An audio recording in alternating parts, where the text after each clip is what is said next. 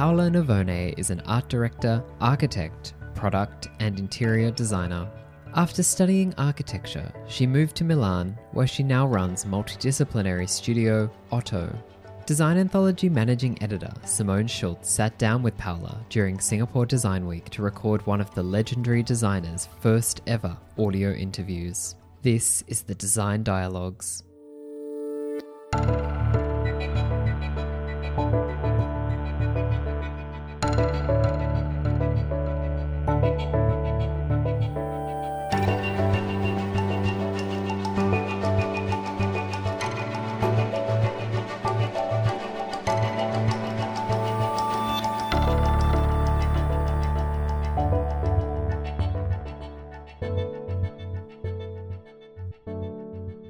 Ciao, Paola. Thank you for being here with us today. We're here in Singapore, recording live from the halls of FIND Design Fair Asia. I know Asia has a very special place in your heart and indeed your history. We were just talking about it on the walk over here. How is it being back? How is it being in Singapore? Uh, ciao, first. uh, Asia, I have no idea. Asia, I start to travel in Asia mm, long time ago, and then I like, so I start to um, also working in a project. Uh, I'm very fascinated by craft. Uh, I'm a designer. I'm Italian. I'm curious. So uh, all these things together um, somehow uh, give me the possibility to develop uh, some very beautiful, interesting project in uh, Southeast Asia. Some projects were in a specific country, like um, in Thailand, in uh, Philippines. I did several projects in the Philippines or um, Indonesia. Uh, other projects were in several countries together promoted by United uh, Nation in Vienna, UNIDO Vienna. And um, that's it. The objective was to develop, like exactly what I do in Italy, working with one factory. Here, the difference is you work with many factories. Objective was the private sector to come across about uh, trend, uh, news, uh, to contact the design world because it was difficult at that time. Also for them to travel or, or to talk to people in our field. Then, at the end of this uh, exercise, there was a very special um, objective. We, uh, we were bringing the result of this um, work in Europe in a fair, like a real, you know, like a producer uh, coming from France or from Italy or whatever. So, and we had a, some very, very beautiful uh, uh, success there. Still now, after, I don't know, maybe more than 20 years, when I walk around the fair in Asia or sometime now in Paris, they come I meet uh, these people that they are uh, doing their own business uh, in a small scale or maybe big, bigger scale, and they uh, they're friend, but uh, old friend. so you're a bit of a connector, bringing Southeast Asia and Europe. Sense, European sensibilities or yeah, European audiences. Also, also we I, when I do project in Southeast Asia, of course we we work with uh, with them a lot. I did a beautiful project in um, Thailand, and uh, the whole hotel was a hotel in Point Yamu, Phuket. Um, the whole project is uh, 95% made in Thailand. All the material, all the ties. So I put together all the ceramic production from the artist uh, making a pièce unique to the uh, small uh, low tech tiles with all all the other um, factory in the middle also also weavers They some of the weavers they weave a corridor for me, beautiful like a giant basket. Mm, everything come, came from um, Thailand. We bought everything there. Speaking of Thailand, I've read that part of your philosophy is um, this Thai expression tamada. I learned there is uh, using something very simple, the ordinaire, to become extraordinaire. Can you talk about how this concept of ordinary to extraordinary underpins your approach or your practice or your approach to working? Yeah, because it's a matter of uh, um, we are passion. I'm very passionate by craft, but also um, simple object of the you know everyday life object, and um, so I look at them as an element. Sometime in my project, they become a huge number of something that you are, used to see in one piece in your kitchen, and they become a big installation. Um, sometimes material that you don't really consider because uh, the fashion is somewhere else, because uh, mm, simply because your system of information is somewhere else. So uh, I'm very curious about that. I collect very simple objects all over the world. My house is a mess, like a warehouse. Then I also have a warehouse, and I also have a big office, which is like a warehouse. I mean, and then um, all these things um, get together. Also, I like very much to push elements that don't belong to the same world. Something very sophisticated, very expensive that all of a sudden combine with something simple. Like we can also say cheap uh, in terms of uh, commercial value, but very important and very attractive from me, from the image point of view. Absolutely. Um, I like the idea that you just mentioned finding something that might be cheap or standard or utilitarian. Um, I think that idea is also seems like reflected in the scale of your work. So, of course, you work for prestigious, the heritage brands, the Gervasoni, Baxter, Armani. But then there's also the the Serax green. The, it's ubiquitous. Yeah. it's beautiful. I love. I still love it. the Reichenbach people in Germany. I met them when the wall, Berlin Wall, fell down. This uh, friend of mine told me, "Oh, please, can you go to see this uh, porcelain, uh, Reichenbach porcelain, in one little town called Reichenbach?" And uh, was like uh, finding a little uh, factory producing super quality in the middle of the wood. Uh, with no information, and they were producing fantastic Baroque uh, product, uh, hand painted with gold, with the bleu Sèvres, uh, super uh, quality, but the, the output was something that you buy, used to buy 200, 100 years ago. You know, one serving was uh, 250 piece. Who is buying 250 piece today eh, in porcelain? I mean, so it was um, good food. We like each other very much. So we start to work little by little in the factory. We start with a very, very simple first little project, simply using the Baroque line without painting. So the price was completely another word. And the output was so modern. This porcelain with no glaze was magic from our point of view. They were absolutely disappointed because they thought, you know, I'm going to make very poor something that they worked all their life to make nice and sophisticated.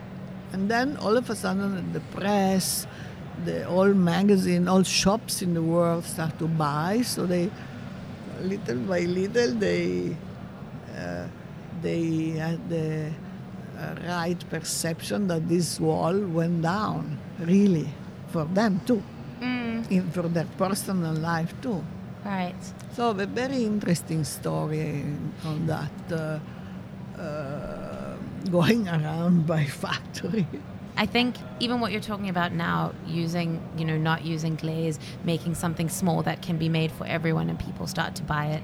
Um, there's almost a like a de- democratization, right? Crate and barrel, IKEA, things that people can have um, easily. You know, they can have multiple of them if they want. Uh, I, I wonder through the lens of Tamada, is there a connection between everyday things and everyone? Yes, uh, it's very um, something not intentional. I I work with a factory.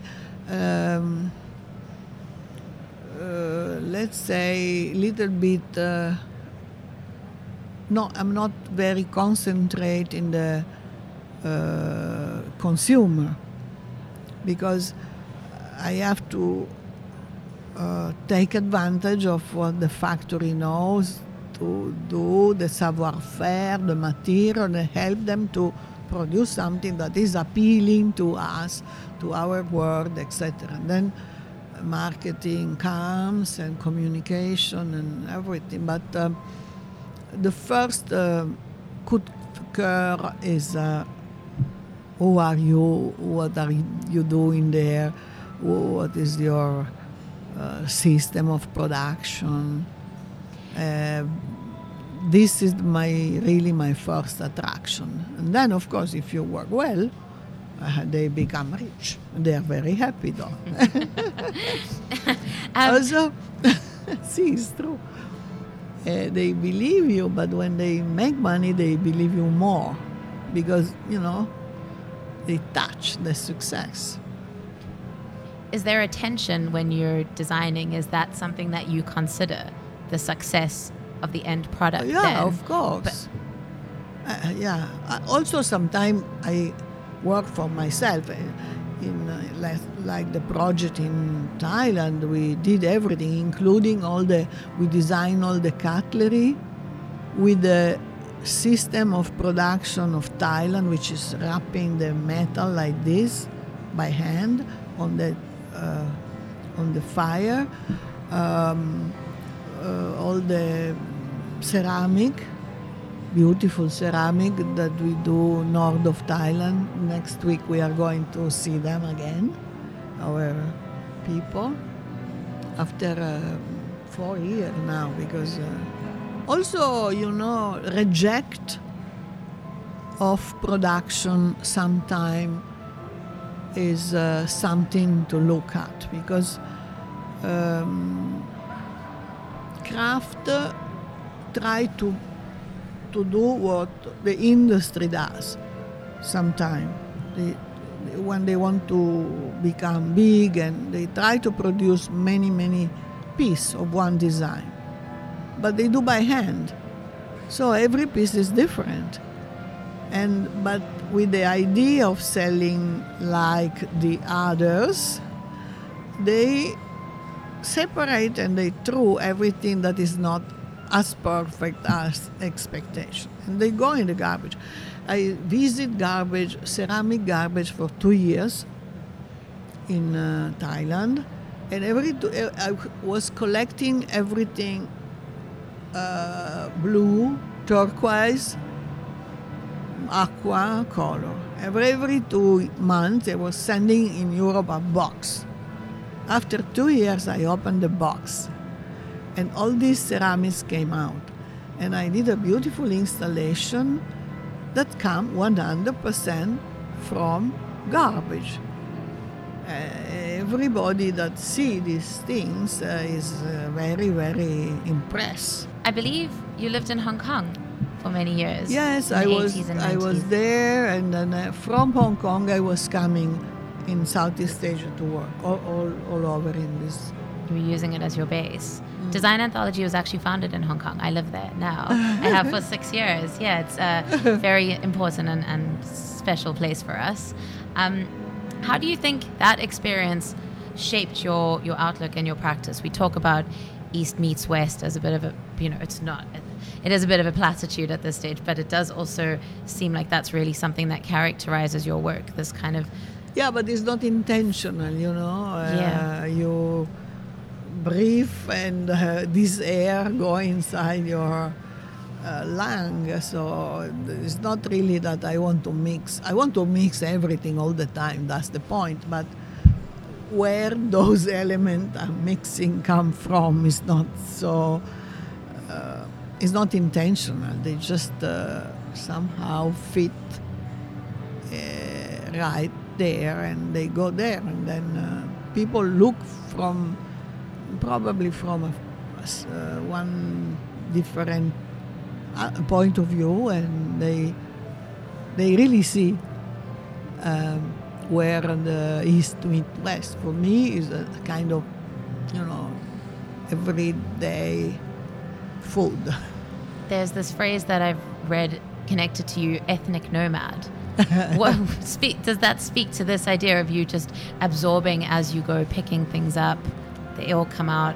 I do nothing. I just go around and look, and, and then all these things come in my brain and stays there. And when I need, when we have a project, poof, poof, poof, all these things come out. But it's not the analytic phase is 24 hour a day, 360 day a, a year, but the synthetic moment is just very fast when we work on a project, we have a lot of things that just come out like this, and then uh, the, our projects are very fast. We do very fast. And then you have to build, and then you have to follow up construction. That's another story. But um, if the concept of a project are fast. And what is back to this idea of an ethnic nomad? What, how would you describe it? What what does A it nomad mean for because you? I go around all the time. But uh, you see, it's not really traveling. Is uh, is not really uh, how many kilometer you put from your uh, starting point to your arrival point. Because I can travel to supermarket. I stay there two hours and then I go home and I have a lot of idea in my brain. I can travel to Tokyo. I can go back to Switzerland It's um, more the attitude and uh, and the curiosity of going around. Uh, this idea of traveling every day or finding travel in every day. you I, can I also you can also travel without moving. I love the idea of that. I think you must be quite a creative, perceptive person to find inspiration. I mean, the super. I find inspiration in the supermarket too, but it's normally what to cook for dinner. Can you can you talk about that idea? How would you say you travel every day? Yeah, but they are not classified.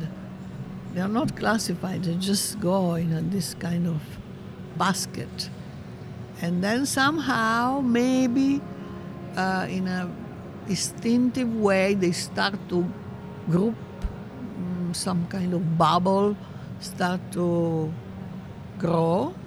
I don't know. This i never really thought about that but maybe.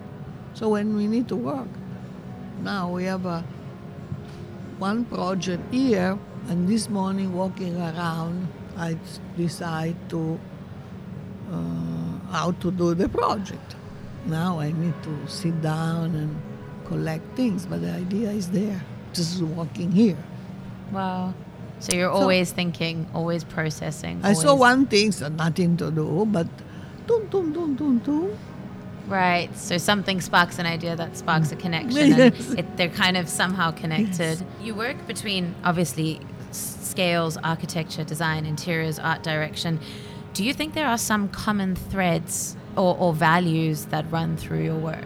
Yes, um, appreciation for simplicity, for um, imperfection, um, marriage of uh, element that do not belong to the same world, and all of a sudden they find themselves in the same room, and this is the surprise uh, kind of little accident, or which is in a positive way, not in the So this happen everywhere in every project, and then some project are all the all the interior projects are completely different one from the other. That's because this job is so fantastic that I don't want to lose the opportunity to have this kind of uh, fun, energy, and so on and so forth.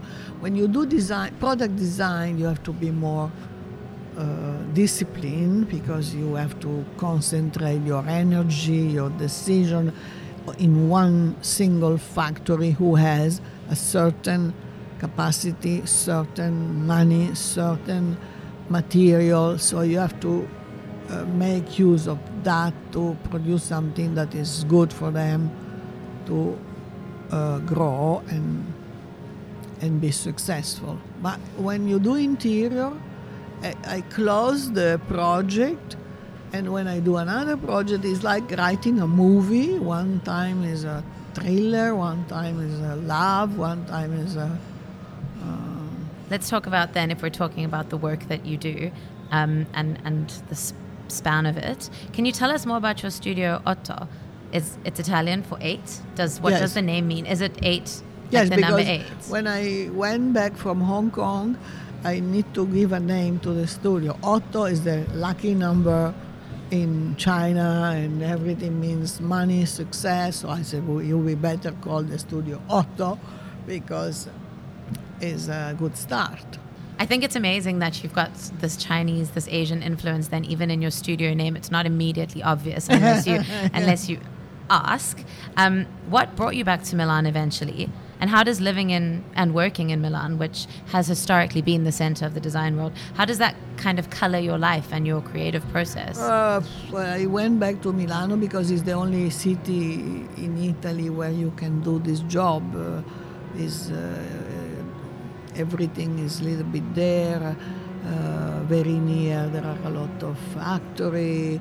Uh, is a now more international city than before, but before nothing was better than Milano anyway. The fashion world was there, so that attract special people, press. So I decided to go there.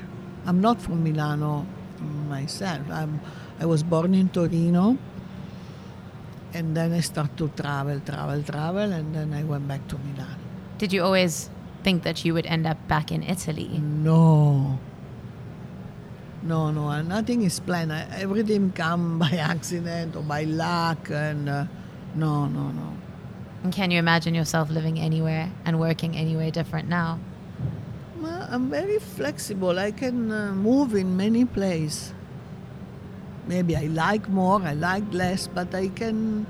There are a lot of places where I can live. Working is more difficult because I have an office, I have people. You cannot just m- me. I can move around, but I cannot go with all these twenty young gentlemen and lady that are there.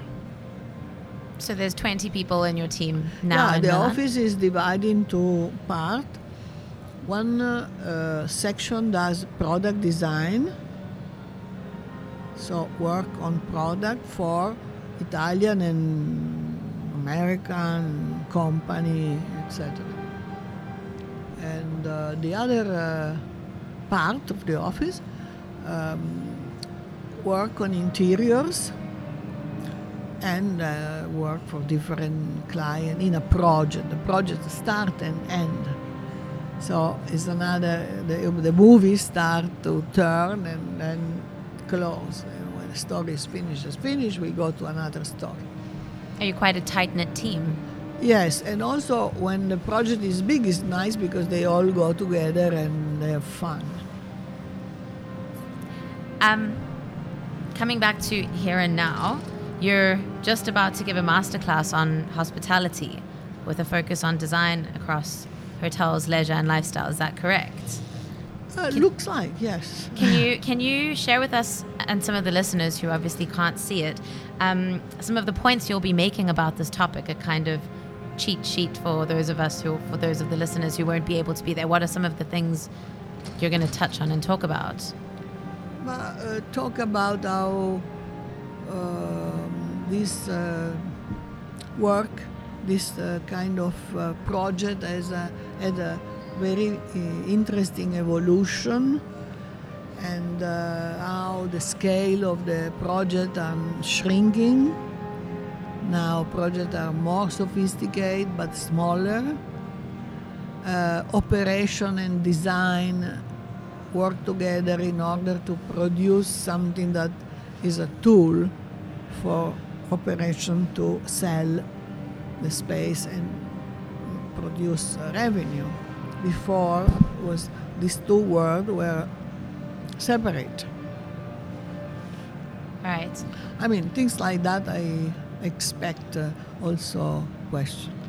Everybody is asking me how come that your projects are all so different. So I, I want to explain this because it's not very common. More, normally, one studio has one uh, kind of uh, style, and uh, when you have a project, you adjust your style to the size of that uh, building in Singapore or that little uh, restaurant somewhere else. Uh, we start from scratch, and the starting point is always a meeting, meeting with the counterpart who is going to who is asking us to do a restaurant why and then we start to write the story for that particular client. And all the clients are different, all the stories are different. And I suppose that gives you a, chance to pull all of these things that you've collected in your brain and in your warehouses. Also, I try to bring people, yeah, to this world, yeah. And lastly, can you give us a bit of information about what you're currently working on with the team at Otto? Um, what can we see coming from your studio in the in the near future? we are now working on uh, the design people are devel- developing the project for next uh, salone because now finally we have a normal good salone in, in next April and hopefully everything go back to normal. Then uh, um, from the interior point of view, we start a project in uh, Portugal, in Oporto. Oporto is a very special city uh, who, where you can, you go around and you somehow you feel how these people for uh, 500 years travel around the world. They went to India, they went to Morocco, they went to Macau, they went South America. So and in this little country, some somehow this energy went back. It is there, and people are very nice. So we are now working on this. Then uh, we have a new project in uh, here in Singapore, maybe in Malaysia, Kuala Lumpur. I don't know. Uh, also, we are working in Bourgogne in France, in an area of uh, the, this very, very good uh, white wine, the best white wine in the world. Interesting. Amazing. Amazing. I look very forward to seeing more of what's coming out of your studio. I'm sure it's going to be varied and delightful. Thank you so much for your time. It's been Thank such you. a pleasure to meet you and speak with you.